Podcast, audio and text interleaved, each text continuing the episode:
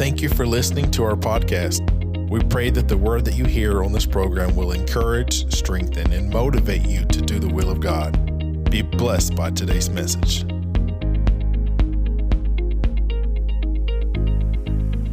I'm glad you're back for part two of The Curse and the Cure.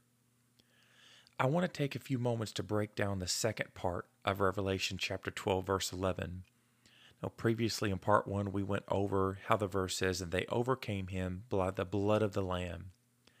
And we understand that because of Jesus and what he did at the cross, we have the power over the curse of sin.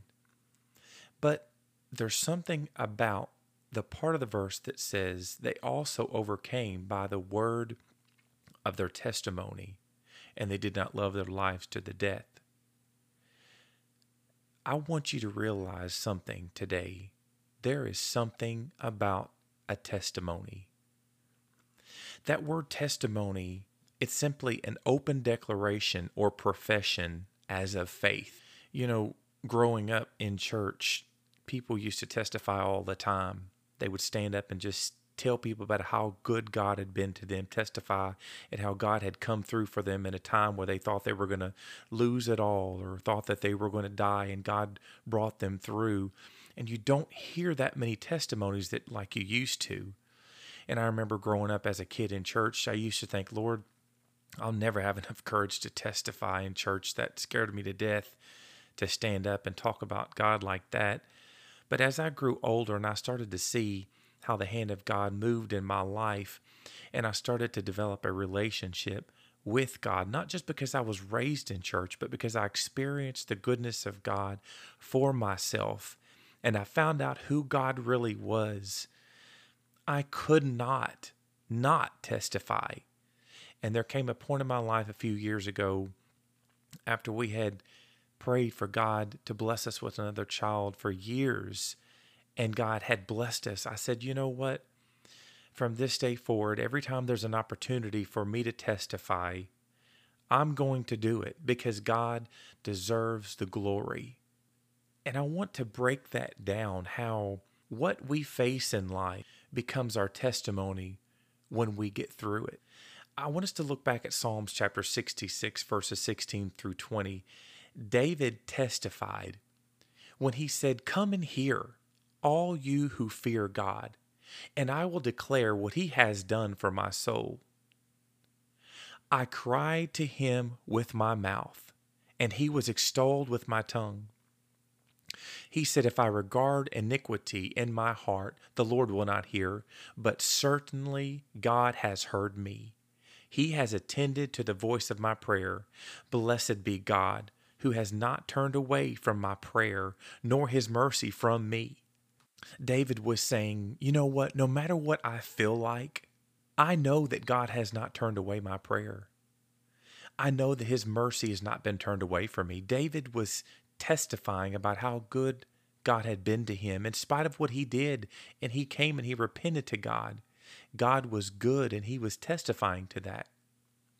First Peter chapter 3 verse 15 says that that we should sanctify the Lord God in our hearts and always, always be ready to give a defense to everyone who asks you a reason for the hope that is in you with meekness and fear. So that explains to me that a testimony is not always standing up in church in front of a group of people and talking about how good God is. A testimony is all also when someone comes to you that don't really understand who God is and how good He is, and they come to you with a question Why do you believe the way you believe? Why do you go to church the way you do? Why do you choose to live a holy life? Why do you not do these things? Why do you not affiliate with these people? Why do you not listen to this? Why do you not watch that? What's the reason behind it? And there's your opportunity to opportunity to testify about the goodness of God with meekness and with fear. There is healing in your testimony. There is hope in your testimony. And it is because of what you've been through. Romans chapter 5, verses 3 through 5 says, But we also glory in tribulations, knowing that tribulation produces perseverance, and perseverance, character, and character, hope. Now, hope does not disappoint because the love of God has been poured out in our hearts by the Holy Spirit who was given to us. That passage of scripture tells me that we can glory in tribulations. You say, well, what does that mean? How can you be happy in the middle of torment? You feel like that you're living a nightmare. You feel like that all hell is breaking loose against you. And all you have is just this mustard seed of faith to pull you through that God is still with you. How can you glory in that? Well, the scriptures plainly tells us that when you continue or contend in the faith, the Bible also refers to uh, the fact that we should forget those things that are behind us and press toward the mark for the prize of the high calling in Christ Jesus. To get to your testimony, there is a pressing. If anyone ever promises you that if you accept Jesus as your Lord and Savior and you're never going to face anything again, they don't know the Word of God correctly. Because this passage of Scripture in Romans chapter 5 tells us that we're going to go through tribulations, but we can glory in those tribulations knowing that as we hold on to the hope of glory in Christ Jesus, as we keep our faith in the Lord and we continually to pray to Him and keep our hope in Him, that through the tribulation, it produces perseverance just like an athlete. They are never able to do their best the first month or two of exercise. But after they've spent years of exercise and they've persevered, and you see how they've prepared themselves for these competitions, it pays off for them. Faith becomes exercised when we go through troubles and trials. And we sort of build up immunity against things like fear and worry and doubt as we become stronger in the Lord. Now, don't get me wrong. I'm not saying you're never going to fear, you're never going to worry, you're never going to doubt. I'm not saying that. But when you have faced fear because of what's happened to you or because a lie from the enemy, and you've decided to choose hope, to choose faith, to choose to believe what the Word of God says, and you've gotten through that situation, you've come out on the other side, you have a stronger ability to overcome the next time that comes against you. Just common sense, the more you exercise, the more weight, the more heavy of a weight that you can lift. And it's the same way in the Spirit. So when we testify of the goodness of the Lord, we are sort of transferring our immunity by faith into the spirit of the person who may be facing what you've come through. The Bible talks about how we are to be the salt and the light of the earth. I understand that salt preserves things and light guides. We are to be like salt. We are to preserve the lost by the Word of God, by living out the Word of God. And we are to guide people to the way, to the door, to the truth and the life, Jesus Christ. Matthew chapter 5, verse 16 says that we are to let our light so shine before men that they may see our good works and glorify our Father in heaven. When you let your light shine, or how do you let your light shine? By living the Word by living like Jesus did.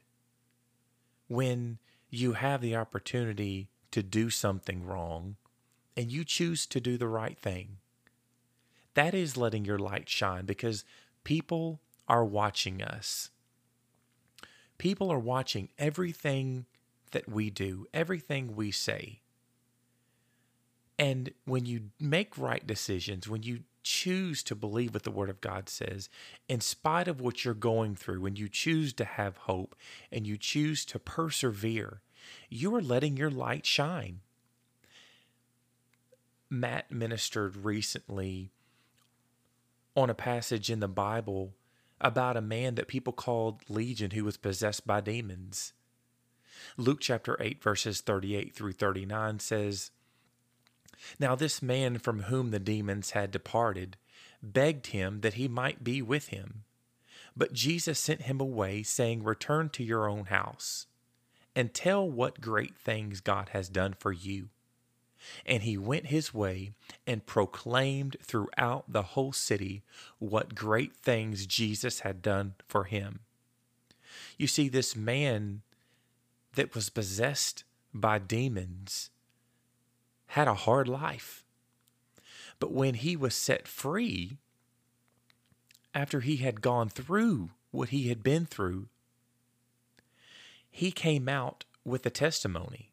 We've heard it said that God will turn your test into a testimony. Well, this man had a testimony. And Jesus told him what to do. The man wanted to go with Jesus. But Jesus knew that it was more important for this man who had been set free from all of these demons. It was more important and he would be more effective for the kingdom of God that if he would go back to the people who knew him for how he was previously and be a witness and testify to his family and friends who knew him as one thing, just as Matt ministered, and see that he was a different person. His testimony ministered to his family. You know, the Bible doesn't specifically say any details, but I guarantee that when that man went back to his hometown and he didn't, he no longer stayed and slept in that cemetery, people seen a difference all of a sudden, what was dark became light. What was death became life. All of a sudden, that man who lived in darkness became the light because of the light of Jesus that had shined through him. And he was able to preserve other people as salt because of what God had done through him. That was his testimony. I think about the Samaritan woman at the well in John chapter 4, verses 28 through 29. The woman, Jesus had pretty much read her pedigree. He, he read her like a book. All the stuff that she had done wrong, Jesus told her. Jesus said, I am the living water. And she thirsted, she hungered for what he was saying. She wanted more than what she had in her life. She was searching for answers, and Jesus said, I am the answer. He said, I am what you're wanting. I am the living water. The Bible says that the woman le- then left her water pot. The woman dropped what she was doing, went her way into the city, and said to the men, Come see a man who told me all things that I ever did. Could this be the Christ? I want to hear people say, Come see a man who came into my life and changed me. I want to hear the people of God testify and say, Let me tell you about a man who set me free from bondage. Let me tell you about a man who delivered me from depression. Let me tell you about a man who healed my body or touched my family's body when they were in their sick dying bed. That is the testimony that becomes light, that brings people to the saving knowledge of Christ. But what would have happened if Jesus would have just passed that Samaritan woman by and not said anything? How often does the Holy Spirit speak to you and speak to me to stop in the middle of what you're doing. And I'm not even talking about church, I'm talking about if it's at work, at your job, at the store. And I know the feeling. I know how uncomfortable and how nervous it is when the Holy Spirit deals with your heart to testify to someone about the goodness of God. But when the Spirit of God deals with your heart to speak to someone about the Lord, I do believe that God is already on the other end trying to knock at the door of their heart. And it is up to us to testify of the goodness of God. we can be a part of someone receiving Jesus if we would not just keep our testimony in and tell people about how good he has been and what he has done for us. In the book of Titus, chapter 3, verses 3 through 7, Paul testifies to Titus. He says, For we ourselves were also once foolish, disobedient, deceived, serving various lusts and pleasures, living in malice and envy, hateful and hating one another. But when the kindness and the love of God our Savior toward men appeared, not by works of righteousness which we have done, but according to his mercy, he saved us through the washing of regeneration and renewing of the Holy Spirit, whom he poured out on us abundantly through Jesus Christ our Savior, that having been justified by his grace, we should become heirs according to the hope of eternal life. Paul was saying, Look, we were in sin. We were foolish and disobedient. We were unworthy. But let me tell you, Titus, about how good God has been. We were those things, but He saved us through the regeneration and the renewing of the Holy Spirit. We were filthy and wretched, but He washed us when He poured out His love upon us abundantly through Jesus Christ our Savior. When you witness someone that is struggling with a weakness, let them know what God has done for you. Tell them about how God had set you free. God will always use what you've been through to encourage someone else. What you have been through, what you go through, your testimony can bring healing and can bring hope to someone else. Your testimony can be a part of the cure for a person that is facing the curse of sin on their life. You can help strengthen someone, just as we discussed previously, that when someone with this virus that we're dealing with, when they go through this virus and they get through it and they're completely recovered and their body has built up immunity and and they've got these antibodies in their blood and they infuse this blood in someone that is sick with the virus their body is able to potentially uh, be helped in recovering quicker because of the antibodies that was in the person's blood that had recovered. What you have been through in your testimony can help someone to get through what they're going through. But we have to obey God in our testimony and not be ashamed to testify.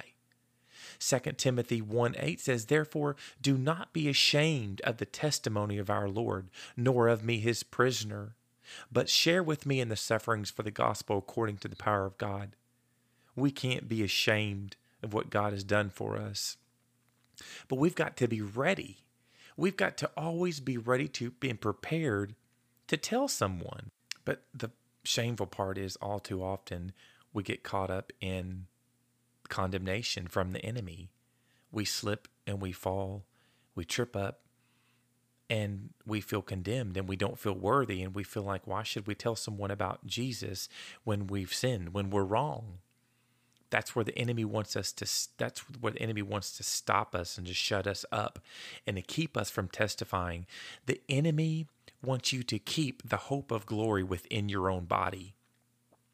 He doesn't want you to testify to other people because you are spreading goodness. You are spreading hope. You are spreading healing. You are spreading deliverance. When you spread the word of God, it is a it's a, a contagious healing. It's a contagious hope. The same way that sin is contagious as a curse, hope and healing and deliverance and freedom and the love of God, it is contagious as well. And the enemy is going to do everything he can to stop you from testifying and being ashamed of what you've done. But if God has set you free, the Bible says, He whom the Son sets free is free indeed. We can't be ashamed. Romans 1 16 through 17 says, For I am not ashamed of the gospel of Christ, for it is the power of God to salvation for everyone who believes, for the Jew first and also for the Greek.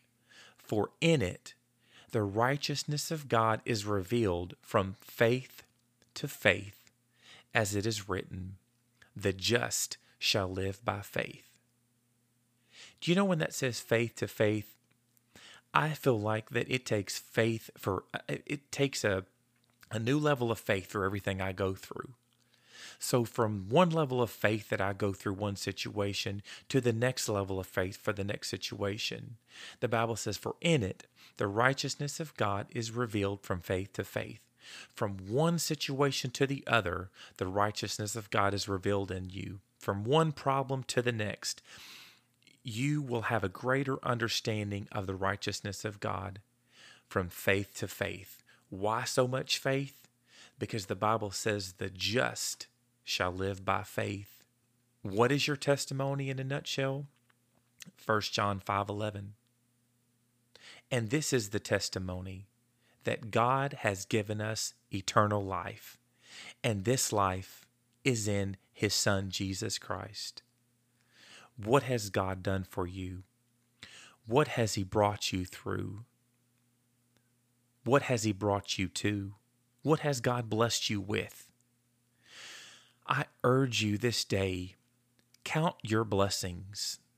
If you are alive and you're breathing, you have a testimony. Think about what God has done for you. No matter what I feel like, I truly have come to the understanding that my blessings outweigh my burdens. Because when I really look at it, my burdens, most of my burdens are temporal things, but my blessings are eternal. Your blessings are eternal. What God has done for you, through you, with you, those are eternal things. My friend, I urge you don't let the enemy shut you up. Don't let him stop your testimony. Tell people about what the Son of the living God has done for you. You know, you don't realize how powerful that old children's church song we used to sing was. This little light of mine, I'm going to let it shine. And I love the verse that said, Hide it under a bushel. No, I'm going to let it shine, let it shine, let it shine.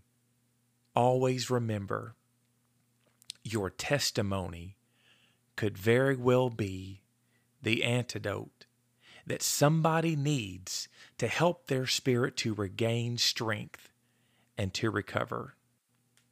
And as I close, I just want to read Revelation chapter 12, verse 11 once again.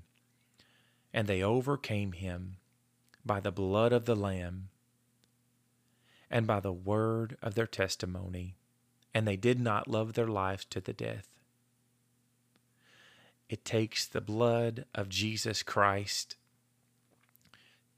to clear us and to cure us from the curse of sin and it is the word of our testimony that we are able to give people the cure that we have received.